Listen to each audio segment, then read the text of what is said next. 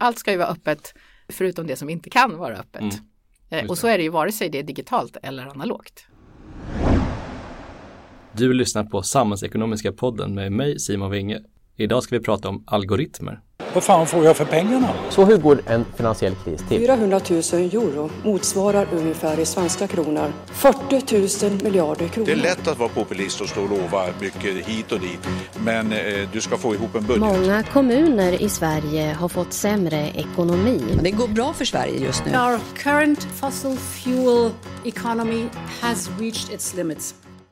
Hej och välkomna till Samhällsekonomiska podden som leds av mig, Simon Winge, chefsekonom här på Akademikerförbundet SSR.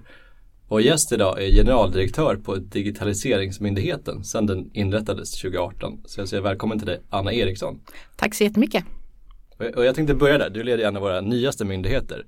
Och då är jag lite nyfiken på hur man startar upp en myndighet. Och kan du inte nämna vad, hur man gör det och vad ni ska göra? Och. Ja, när, man, när regeringen bestämmer sig för att starta en ny myndighet så tillsätter man någonting som man kallar för en organisationskommitté.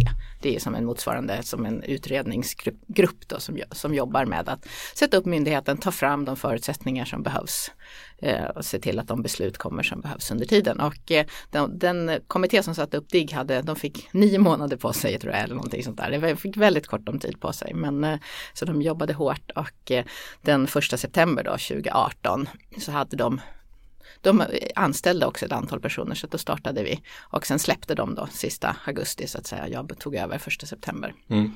Eh, så. Och då fanns det väldigt mycket kvar att göra i att bygga upp den kan vi säga. Men, eh, men den här grunden fanns i alla fall. Just det, för ni, ni sitter ju i Sundsvall men eftersom ni är digitaliseringsmyndigheten och nu är det dessutom covid så gissar jag att alla sitter hemma för riktlinjerna är sådana. Men om du ser in i spåkulan då, kommer folk komma tillbaks eller kommer någon vara på kontoret? Ja, alltså, någon, alltså absolut. Jag tror att det beror väldigt mycket på vilka arbetsuppgifter man har och vad man ska göra just för ögonblicket, tänker mm. jag. Men vi har ju precis som du säger, vi har huvudkontoret i Sundsvall eh, och vi har också ett litet lokalkontor här i Stockholm. Men det som har hänt nu det är ju att vi har rekryterat folk över hela landet. Vi sa redan innan pandemin faktiskt att vi är en digital myndighet så vi måste kunna finnas överallt, man måste kunna sitta överallt. Men pandemin har ju hjälpt oss lite på vägen i det att visa att det faktiskt går. Så att just nu så har vi också anställda som eh, bor i Umeå, Luleå, Örebro, Norrköping och ja, över flera delar av landet. Så att eh, nu funderar vi lite grann på hur ska vi jobba framöver? Det kommer ju då vara en mix av att man, in, alla kommer ju inte alltid vara på samma ställe i alla fall. Just det här när man ska vara kreativ tillsammans, då tror jag man definitivt behöver träffas. Eh, men eh, när det handlar om andra saker så behöver man inte göra det. Så jag tror att det kommer att vara en mix. Mm. Just det. Eh, jag tycker en utmaning här när man pratar om digitalisering, det är att det är så brett att alla börjar prata lite om olika saker. Jag var på något möte och där några pratade om tangentbordsfattning och andra pratade om datasäkerhet. Liksom. Eh, vi på förbundet har ju valt att fokusera mycket på algoritmerna i offentlig sektor. Eh, men vad lägger ni fokuset som myndighet? Eh, vad kan staten göra mest nytta när det kommer till just det här breda digitalisering? Mm. Precis, och jag sa nog aldrig riktigt precis vad det är, vad vårt uppdrag är heller. Så mm. jag, jag, passar på att, att, säga det för att det som vi ska göra är att stödja och samordna den förvaltningsgemensamma digitaliseringen. Eh, vi ska ansvara för den förvaltningsgemensamma digitala infrastrukturen och vi ska bistå regeringen med underlag och analyser och följa utvecklingen.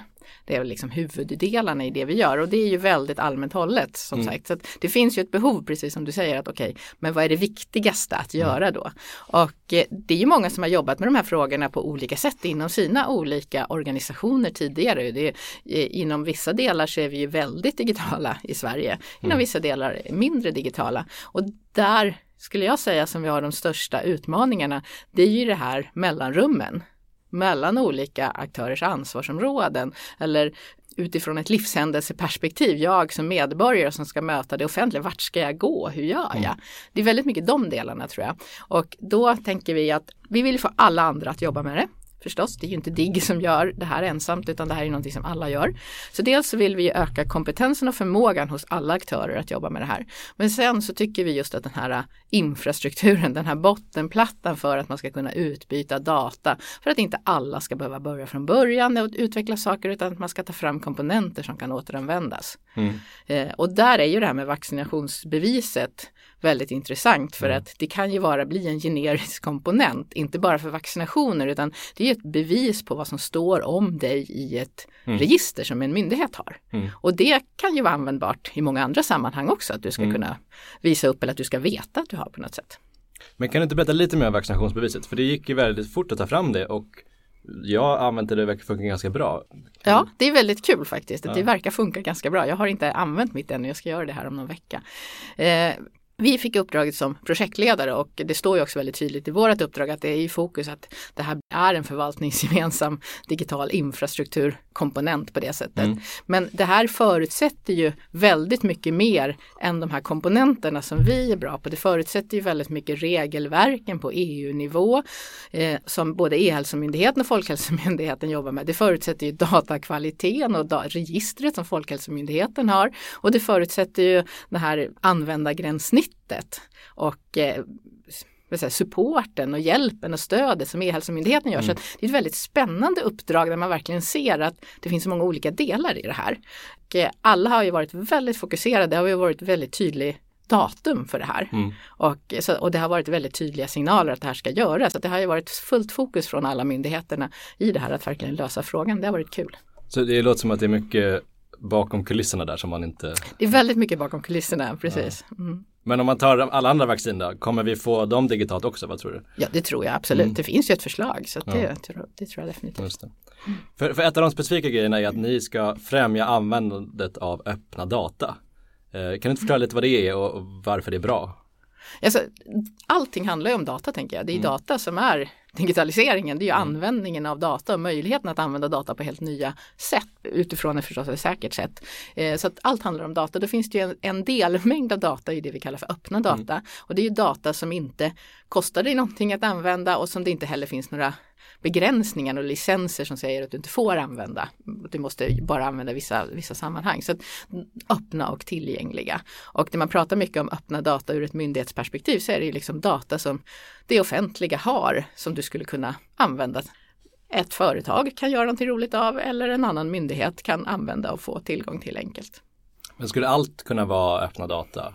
Nej, allt kan inte vara öppna data. Det finns ju olika anledningar. Det kan ju till exempel vara sånt som har med eh, personlig data på olika sätt och har du den personliga integritetsfrågan, GDPR och så vidare. Eh, Det kan vara säkerhetsskyddad data på olika sätt och det kan ju vara data som av olika anledningar faktiskt behöver, man behöver betala för att få använda. Mm. Men, men jag tror att det viktiga är ju att ha en funktion för att hitta och kunna använda och få tillgång till och kunna använda data. Vare sig det är öppna data eller någonting annat. Man får ju liksom förhålla sig till regelverken för respektive datasätt. Då. För jag läste att OECD rankade Sverige väldigt långt ner på en lista om hur bra vi är, eller bra länder är på just öppna data. Är det något, håller du med om det och varför är det så? Ja, nu, det här är från 2019 tror jag. Ja, precis. Ja. Eh, och eh, det är ju helt sant, det stämmer ju den, den siffran. Eh, det, jag tror att en förklaring är att det de mäter handlar ju väldigt mycket om har vi, har vi fattat beslut, har vi strategier, liksom, hur ser portalen ut, vad finns det för samarbeten med, med, med eh, privatpersoner och så vidare i det här. Eh, och eh, i Sverige har vi offentlighetsprincipen, den är ju väldigt stark, inom det offentliga så är den ju väldigt ingrodd i det offentliga, liksom, att så fort någon frågar om det, då ska vi dela ut det så fort som möjligt. Så att vi är liksom så inkörda på det reaktiva sättet att tänka kring öppenhet. Att vi delar ut det så fort någon frågar. Så vi har liksom inte sett behovet av att vara så proaktiva.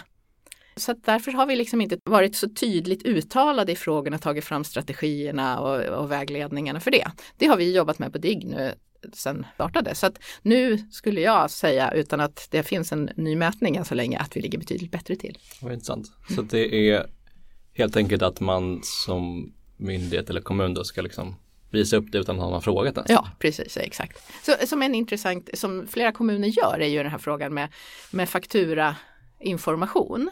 Och det är ju faktiskt någonting som många frågar efter, alltså tidningar begär ut fakturor från kommuner. Det. Och det tar ju ganska mycket tid för dem att hantera. Och nu är det ju ett antal kommuner och det är även den delen som DIGG har jobbat med med vår egen data som kan vara öppen data. Eh, att faktiskt lägga ut leverantörsreskontra på någon nivå liksom. Information om varje faktura. Det blir väldigt mycket enklare då om någon är intresserad av en faktura att gå in och titta på det där och sen kan man, om man sen vill begära ut hela fakturan kan man säga jag vill begära ut den där fakturan. Så det är mer automatiserat då helt enkelt? Det, kan, det liksom- går ju att automatisera mera då, det går ju att göra det. det enklare. Så att det, och det är ju en sån enkel sak som att visa upp vilka fakturor som har kommit. Ja. Och det, det här är det du beskriver är ju egentligen traditionella data som vi tänker oss, liksom, informationspunkter. Men det finns ju också sånt som är programvara och vi har ju pratat om algoritmer och så här som är gränslandet där. Hur ser du på öppenhet där då? Ska det, är det också, kan man använda öppna data där på samma sätt? Ja, Ja, sen finns det ju som sagt regelverk som kan, som kan begränsa. Självklart, allt ska ju vara öppet, om, förutom det som inte kan vara öppet. Mm. Eh, och så är det ju vare sig det är digitalt eller analogt. Och det finns ju regelverk fortfarande om det är personuppgifter eller om det finns sådana saker som handlar om rikets säkerhet eller om det finns några andra aspekter så måste man ju ta med det i bedömningen. Just det. Um, ja, vi kom, återkommer till det om öppna algoritmer. Men först tänkte vi skulle komma in lite på AI som ju ligger också hos ert. Uh, och det fick ju här precis innan sommaren ett uppdrag att uh, hur AI ska kunna användas för att stärka Sveriges konkurrenskraft, välfärd och mer effektivt bidra till att lösa de utmaningar vi står inför. Så då, vad är egentligen AI i det här sammanhanget och vad kommer den tekniken kunna göra konkret i de här frågorna för samhället? Eh, alltså jag tänker att AI handlar ju om nya sätt att automatisera Mm. på det sättet. Så att jag menar vad, vad kan den göra? Den kan effektivisera eh, på olika sätt genom att använda en maskin istället. Eh, AI för mig, det är ju mycket den här EU-definitionen och nu har jag inte jag den framför mig så jag kan inte säga den ordagrant. Men, men jag tänker det finns ändå en, det finns en maskin som har någon typ av lärande i sig. Mm. Eh, och det, det tycker jag att det, när jag pratar om AI så menar jag att det är någonting som har något, inte bara en rent programmerad algoritm eh, som man kan liksom läsa i koden utan någonting som lär sig. Mm. Så, så, så brukar jag tänka. Just det. Eh, Risker med AI. Det finns en diskussion om till exempel diskriminering och fördomar som finns i de data som lär algoritmen då, i- eller AI. Hur ser du på det här och, och hur kommer man runt det? Ja, det är ju en jätteviktig fråga. Eh, För att jag menar det, det, för det man skulle vilja eller skulle säga är bra med AI, det skulle ju vara det här att, att den, den hanterar allting precis likadant. Ja. Utifrån om det kommer ett, den tröttnar inte, den liksom tänker inte olika med olika ident, mer eller mindre identiska fall, liksom, eller ärenden. Eh, och, och då är det ju väldigt illa om den har lärt sig någonting som i sig är diskriminerande. Och, och det måste vi ju, det måste man ju verkligen säkerställa att det inte har. Mm. Och det är ju en jättestor utmaning för då är frågan vad är det för data man ska träna på på olika sätt. Vad har vi tillräckligt mycket data? Vad har vi data? Vad, vad är egentligen data som inte är, Mm. är diskriminerande? Det, det här är ju ingen fråga som man har löst än skulle jag säga helt fullt men det är ju någonting man måste jobba med. Mm. För jag läste här, häromdagen om just ansiktsigenkänning där forskare på MIT visar att de, de gjorde en studie på en sån algoritm som och den begick väldigt mycket olika fel beroende på hudfärg. Alltså risken att bli felaktigt utpekad för ett brott i det här fallet var betydligt högre om man inte var vit eller inte var man då. Så att, men ligger det här på er eller hur, var ligger det här frågan? Är den på alla myndigheter? Den ligger väl på alla myndigheter Ja. förstås. Alla måste ju alltså, fatta sina egna beslut i hur man gör olika typer av saker. Men, och det är väl det som är det viktiga tänker jag med det här uppdraget som vi har fått. För att det är ju rätt många myndigheter och, och även kommuner som jobbar med de här frågorna och, och utvecklar och provar sig fram. Men alla jobbar lite grann oberoende av varandra. Och det är de som har resurser som gör någonting. Eh, och vi har sett det även i det förra AI-uppdraget vi hade när vi tog fram förslag på vad man skulle behöva göra för att eh, främja det här mer. Så handlar det väldigt mycket om att alla, det behövs en en guide på något sätt. Det behövs, eh, man behöver titta mer på de rättsliga förutsättningarna. Eh, man behöver ta fram ja, någonstans där vi kan labba tillsammans. Man behöver se att okej, bygger vi någonting så ska det kunna vara något som flera kan använda. Det finns många sådana saker och det är väldigt mycket det vi ska titta på i det här nya uppdraget. Att verkligen komma vidare där, ta fram den här guiden, ta, ta fram eh, sånt som kan bli förvaltningsgemensamt som alla kan använda. Eh, och sen så en viktig fråga kring det är ju, vi hade ett uppdrag tillsammans med Lantmäteriet och, och titta på det här med förtroendemodell. Mm. Eh, och det var ju väldigt spännande att se liksom, vad, vad, skulle man kunna göra? För det kommer in på de här frågorna. Hur, hur kan jag som medborgare liksom ha förtroende för mm. det här beslutet. Liksom att man ska kunna på något sätt certifiera beslut. Man ska veta att beslutet fattas av någonting som är automatiserat på något sätt eller att det finns AI med. Men man ska också kunna då få veta vad, vad bygger det på för data? Hur blir det kontrollerat? Det, det ska liksom finnas någon slags eh, ja, deklaration av vad det är för någonting. Mm. Och den, det var ju bara ett test som gjordes hur det skulle kunna fungera. Mm. Eh, och det ska vi också titta på här, kan vi göra det? Kan vi ta fram det lite mer ordentligt och utveckla det? Ja, för jag tycker jag ändå kan skönja en viss skepsis bland allmänheten. För Novus gjorde ganska nyligen en, eh, en undersökning om beslut skulle fattas av tjänstemän eller av AI. Och då var det väldigt många som, alltså majoriteten tyckte att en människa skulle fatta det beslutet. Eh, allt annat lika. Så det, det, finns en sån, kanske, kanske ganska nyanserad skepsis. Så att eh, hur, kan du inte utveckla lite med den här modellen då? Hur, man, hur, hur skapar man det här förtroendet då om man vill få in mer AI och automatisering? Ja, alltså modellen i sig består ju, där, den beskriver ju bland annat vad, vad det bygger på för data och, och eh, eh på olika sätt liksom hur, hur, hur algoritmerna är uppbyggda. Mm. Då. Eh, så, och, och, att det här ska vara öppen information och tillgängligt. Men det är inte, man måste ju också fundera på vad är det man förstår som medborgare då? Kommer man att förstå det? Liksom, vad, vad, är, mm. vad är det egentligen som, för det handlar ju också väldigt mycket om vad är det som skapar förtroende? Och det tror jag man behöver titta mycket mera på. Mm. För man har ju också Riksrevisionens rapport när de tittade på det här med automatiserade beslut i, i myndigheter. Jag menar automatiserade beslut har man ju hållit på med ganska länge hos myndigheterna. Eh, och, och, och, där kan man ju liksom fundera på varför vad är, när, vad är beslut och, och vad är bara en del i ärendeprocessen.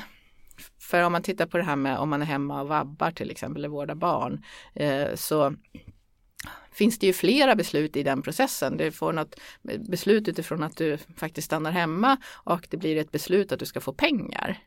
Och, och det är flera beslut. Mm. Men, men, frågan är liksom, behöver någon person sitta manuellt och ta de besluten? Eller är det inte så att om du ska vara hemma så är det automatiskt, kan du automatisera att det ska betalas ut pengar?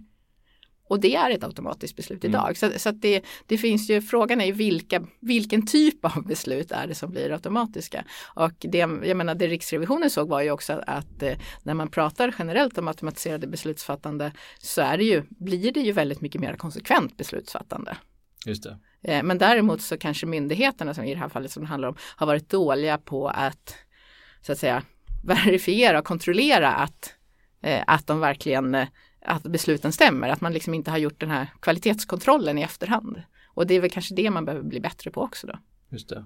För det, det vi också sett är ju att det finns ju de här besluten du nämner nu som är vab till exempel. Mm. Där, där är väldigt tydlig lagstiftning. Mm. Om du har tjänat x kronor så får mm. du y. Mm. Det, det, är ganska lätt att automatisera. Mm. Men sen det vi har reagerat på är ju de kommuner som nu har infört beslut i socialtjänsten.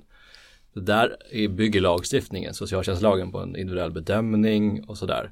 Och när vi har försökt få ut de här algoritmerna eller förstå, få en förklaring för hur de fungerar så har vi i princip inte fått någonting. Vi vann ju till och med mot Trelleborg här i, i justitieombudsmannens utlåtande för att de inte har visat det.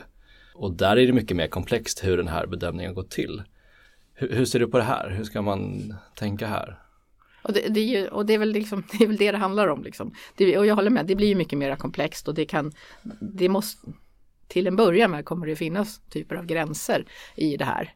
För lagstiftning är ju inte så enkelt. Alltså jag är ingenjör, jag tycker att det liksom, okej okay, men lagen borde säga man får eller man får ja. inte och det liksom borde gå att göra i ettor och nollor rent tekniskt tycker jag och sen så pratar jag med en jurist eh, och sen så inser jag att så enkelt är det liksom inte utan att det här finns, det, eh, och det är väl det, hur kan vi liksom också jobba med lagstiftningen eh, för att den Ja, och det behöver vi ju göra hela tiden och det gör man ju de facto hela tiden. Det spelar ingen roll om den är digital eller en digital eller en analog värld mm. så behöver man ju utveckla lagstiftningen och det är ju det man ser när man får olika typer av domar som man tycker verkar orimliga men det följer lagen och sen behöver man gå tillbaka och justera det. Så att, eh, jag, har inget, jag har inget enkelt svar på den här frågan däremot tycker jag det är en viktig fråga att fortsätta prata om och jobba med.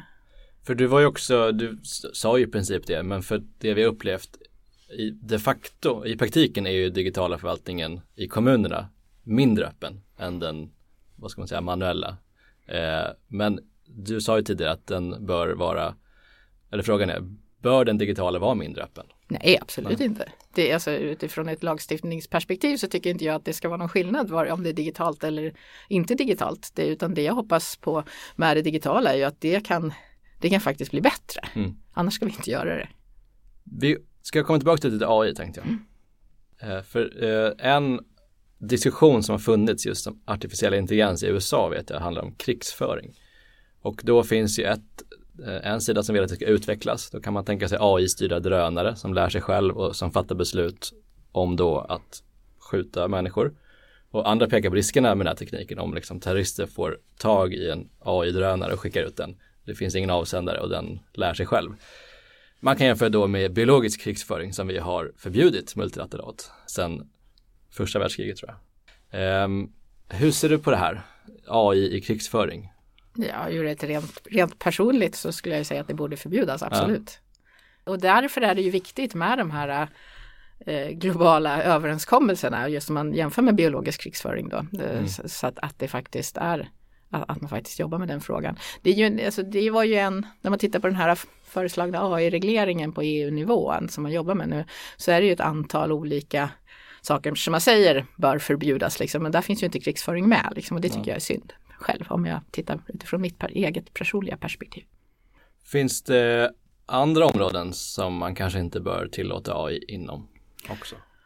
Alltså, och det svåra är väl att det är jätte, vi kan för lite för att och, och jag tror att man måste man måste jobba med det kontinuerligt och titta på och säga ja det kanske det säkert finns. Liksom. Mm. Och, och, frågan är, när man pratar om liksom, hur ska man få använda ansiktsigenkänning i liksom, och då, då kommer det tillbaka till annan lagstiftning och var, har man, var får man ha kameror. Liksom. Mm. Så att man måste liksom titta på helheten. Ja, för ansiktsigenkänning har ju eh, flera städer i USA förbjudit vad jag ja, förstår. Aha. Men svenska polisen har ju ny, nyligen börjat använda det. Ja, och det här är ju en jättesvår fråga tänker jag. Men det är ju egentligen lite samma fråga som kameraövervakningsfrågan generellt. Mm. Även om det som AI gör är att det, det är mycket effektivare. Du kan se mycket mer och du kan få ut mycket mer av det. Men när vill vi, när kan det vara okej okay att skydda oss mot brott? med hjälp av det och när är det faktiskt inte okej? Okay, liksom? Mm. Vad, vad, tycker vi som individer? Och det här, sådana här frågor måste vi verkligen prata om. För du är inne på att utgångspunkten i offentliga beslut ska vara mer insyn med digitaliseringen. Men här är det svårt då, för att en vanlig algoritm, man säger, den har ju människa kodat och kan mm, mm. därmed förklara. Mm. Men AI kanske inte någon kan förklara för man kanske inte förstår hur algoritmen har lärt sig. Eh, hur ska man tänka här kring att förklara offentliga beslut?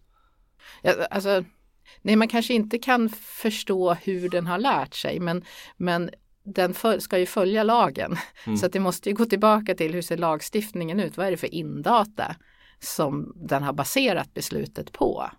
Så, och sen så tycker jag ju självklart att, att det, det ska, ska, ju inte jobba med, den ska ju inte fatta beslut som inte går att överklaga. Men ser du att man kanske kommer behöva en, för vi har ju om man tar aktiebolagslagen, jättekrånglig lag, då har vi en oberoende part, revisionsbyråerna som säger okej okay, men de gör det de säger att de ska göra mm. egentligen. Mm. Skulle man behöva motsvarande grej här på AI-området att okej okay, men den här, den här myndigheten eller det här bolaget säger att AI gör det här och det verkar också stämma. Ser du något sånt behov? Ja, alltså det Riksrevisionen sa var att man hade gått tillbaka och liksom kollat lite för lite hur det hade blivit resultatet av de här besluten. Och, så att det finns, där tycker jag väl att utifrån det perspektivet finns det en skyldighet hos de som fattar besluten förstås att, att säkra att de är, är öppna och konsekventa och sånt. Och det gör eh, vare sig man använder maskiner eller inte när man fattar dem. Eh, sen finns det väl i den här eh, e EU-regleringen man arbetar med eh, tillsyns Eh, förslag på tillsynsmyndigheter och sånt där. Men frågan är ju liksom mm, vad, vad, är det som ska kontrolleras? Liksom? Är det i detalj alla beslut som har fattats? Det gör vi ju inte idag. Och vad är skillnaden när vi tror att AI faktiskt kan fatta bättre, mer konsekventa beslut? Mm. Men jag tänker en skillnad skulle kunna vara att i, idag så är det ändå någon form av professionskunnande. Om man tar i socialtjänsten så är det det är en, ofta en socionom som fattar beslutet mm. så det blir en form av indirekt reglering mm. där. Mm. Men om man tänker sig en algoritm, den kan ju vara skriven i på ett amerikanskt företag i en annan del av världen Mm. och sen appliceras. Då tänker jag att man hamnar längre ifrån den här. Det skulle kunna vara en skillnad till exempel. Att man behöver granska det mer då. kanske. Ja, så kan det ju vara. Alltså, det måste ju, nej, precis som du lär en ny medarbetare, då har du ju liksom också någon slags eh, kontrollfunktioner i det innan du låter, släpper någon helt fri att göra sitt jobb. Och, och det kan du ju behöva, någonting sånt kan du ju behöva självklart i det här fallet också. Sen undrar jag då, vi är lite inne på det, men vad är det staten egentligen genom myndigheten kan och bör göra? För jag läste en intervju med dig, då nämner du järnvägen och det är en infrastruktur som utvecklades privat och sen förstatligades för att det blev en så viktig infrastruktur. Ser du att liknande ingrepp i den digitala infrastrukturen skulle kunna behövas i framtiden eller idag? Som vi gjorde med Ja, på något sätt. Och det här, jag har också, jag, att jag tog upp järnvägen handlar ju om att det är väldigt mycket, det- den var privat på olika ställen, de hade kanske olika spårvidd på, på spåren. Och man liksom, det blir inte så effektivt om du har liksom massa olika järnvägar där du inte kan åka tåg emellan. Så. precis. Lite samma sak kan man säga kring telefoni. Eh, just att det fanns ett telefonnät i själva Gävle liksom, där man kunde ringa till varandra, man kunde inte ringa till Stockholm. Eh, och det var samma sak där, det förstatligades också. Eh, sen är det inte förstatligandet i sig jag är ute efter, det ska jag vara väldigt tydlig med, utan jag är ute efter den här eh, gemensamma standardiseringen som måste till för att vi ska kunna utbyta data. För om man, om man tar telefonnätet som exempel, det som hände sen, eh, om man pratar om mobiltelefoni och vi pratar om GSM-tekniken till exempel. Eh, så när jag jobbade med det som jag gjorde på 90-talet, då var det inte så att man kunde använda samma telefon i USA, för där var det en annan teknik. Utan det blev ju till slut liksom den här gemensamma standarden över hela världen som gör att du kan använda din telefon överallt.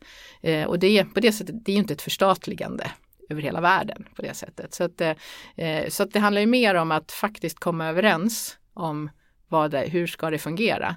Eh, men det som jag tycker är viktigt då det är att staten har ett ansvar för att eh, alla offentliga aktörer kan utbyta data på ett säkert och effektivt sätt så att det inte är så att man behöver ha saker lagrade på flera ställen och det in, kanske inte är uppdaterat och då blir det fel någonstans i ett beslut. Eller så att det inte är så att man måste bygga samma sak på flera ställen när det redan finns på ett ställe som man skulle kunna använda. Och där tycker jag att staten har ett ansvar att se till att det finns en infrastruktur och då skulle man kunna se det om man tittar på hur man jobbar med järnvägen idag.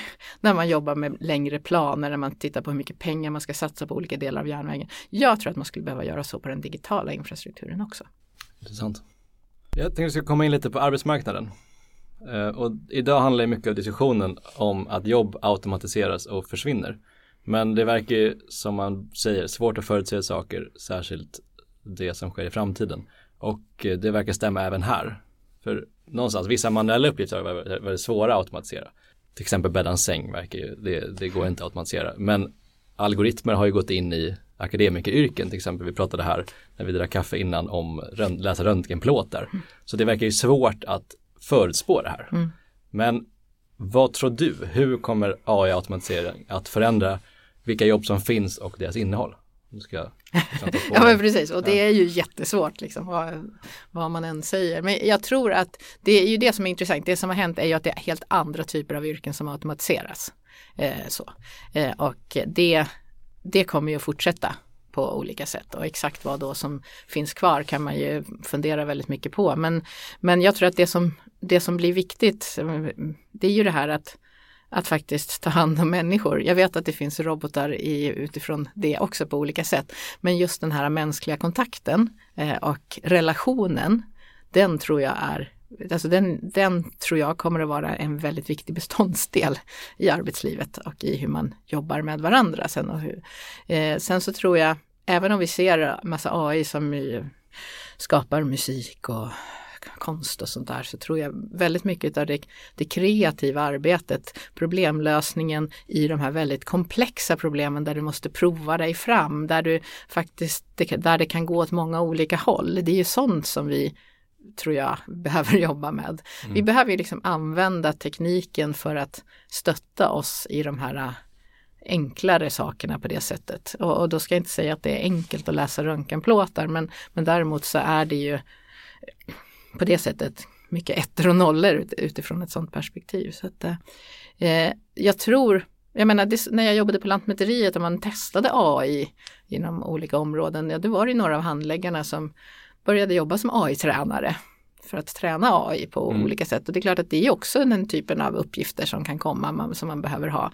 Man pratar om att eh, det här hur hur verifierar vi besluten eller hur kontrollerar vi, ska vi kvalitetssäkra eller vad har vi för förtroendemodeller och sådana saker kommer ju också skapa arbeten på det mm. sättet. Eh, det kommer ju komma, alltså vi har ju en jättestor brist i Sverige skulle jag säga på kompetensen kring teknik, eh, kring AI på alla nivåer och speciellt kopplat till den verksamhetskompetens som man har. Jag tycker man skulle jobba väl, alltså alla alla verksamheter överhuvudtaget, alla kompetenser behöver ju kunna IT också. Man får inte vara rädd för IT-tekniken i det hela. Utan, och där behöver vi jobba mycket mer tror jag, på utbildningssidan också. Att säkerställa att vi verkligen att det ingår som en komponent i all utveckling, vare sig du ska bli läkare, sjuksköterska eller att du ska jobba som lärare eller någonting helt annat. Så det, det, är en viktig del. Mm. Och det är också en viktig del att jobba med det livslånga lärandet så att alla som jobbar kan få chans att utvecklas och eh, gå över till nya arbetsuppgifter om det är så.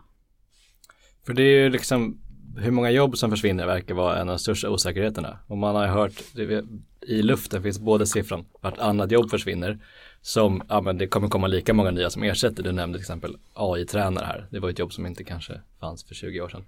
Var skulle du lägga det då? Mellan vartannat jobb och eh, inget jobb?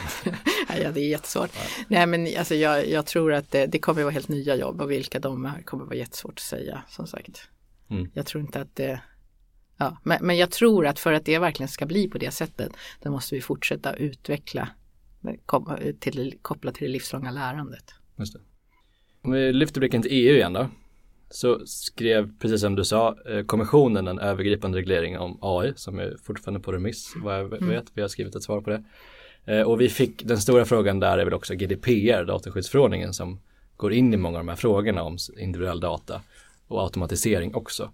Kan vi vänta oss någonting mer nu från EU-håll eller är det GDPR som behöver sätta sig fortsatt? Vad skulle du säga? Alltså det pågår ju jättemycket arbete eh, från EU-håll mm. utifrån att Eh, tänker jag, vi, vi, det så här ska fungera inom EU. Vi ska ha den här eh, digitala inre marknaden som fungerar. Vi ska kunna, både tjänster och varor och personer ska kunna röra sig fritt. Eh, så finns det ju väldigt mycket om man pratar om digitalisering som också behöver lösas utifrån det. Så det pågår ju väldigt mycket arbete inom många olika delar. Vi har en gemensam ingång till Europa till exempel, Single Digital Gateway, eh, och som ställer krav på massa saker.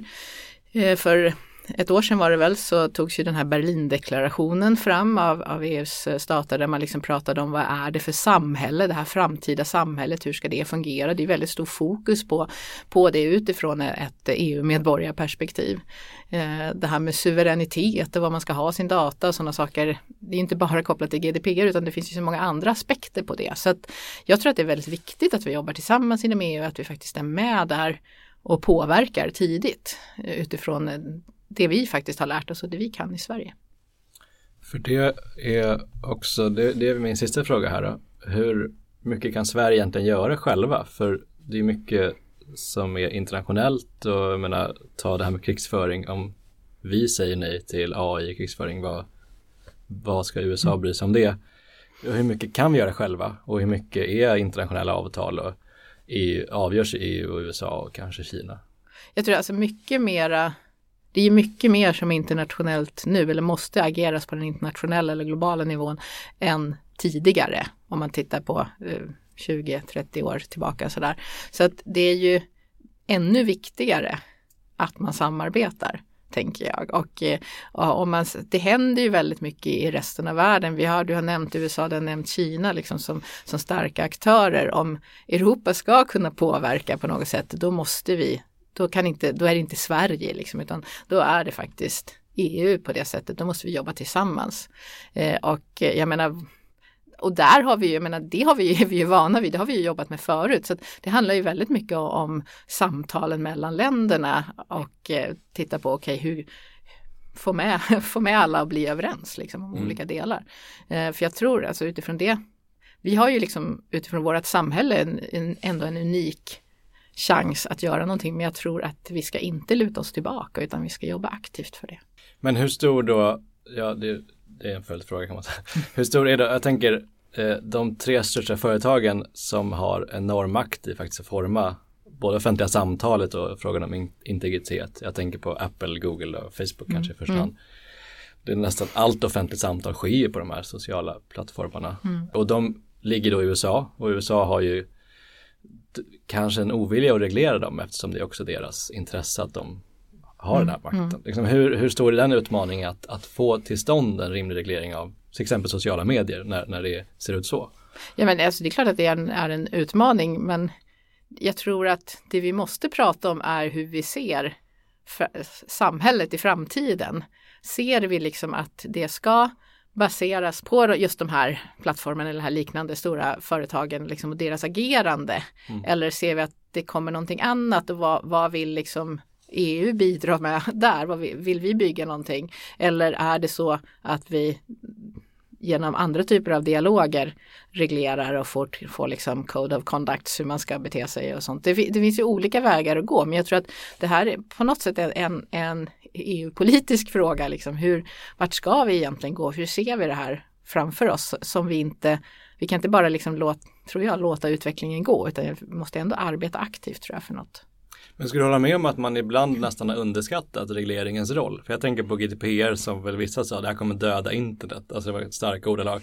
Och sen fick vi det på plats och de här tre stora företagen har i princip anpassat sig. Bara över natten. Mm.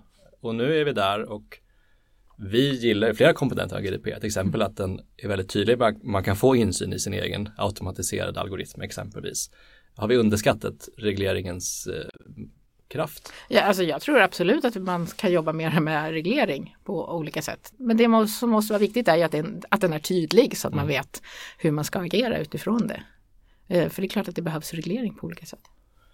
Men tänker du om vi får till en riktigt bra förtroendemodell för insyn i offentliga beslut, då kanske tror du att då kommer andra ta rygg på oss om vi lyckas ja, men, alltså, ja, definitivt inom EU, för det är ju en av de sakerna som man pratar om i Berlindeklarationen när man, liksom, där man talar om de här sakerna också, att man faktiskt, just det här med förtroende och tillit till det digitala är en viktig del. Och det i sig skulle kunna bli något som kan sprida sig ännu mer. Stort tack! Tack så mycket! Och det var allt från Samhällsekonomiska podden idag. Vi tar oss an de stora samhällsfrågorna med både ekonomisk och facklig utgångspunkt. Samhällsekonomiska podden görs av Akademikerförbundet SSR, Sveriges ledande samhällsvetarförbund.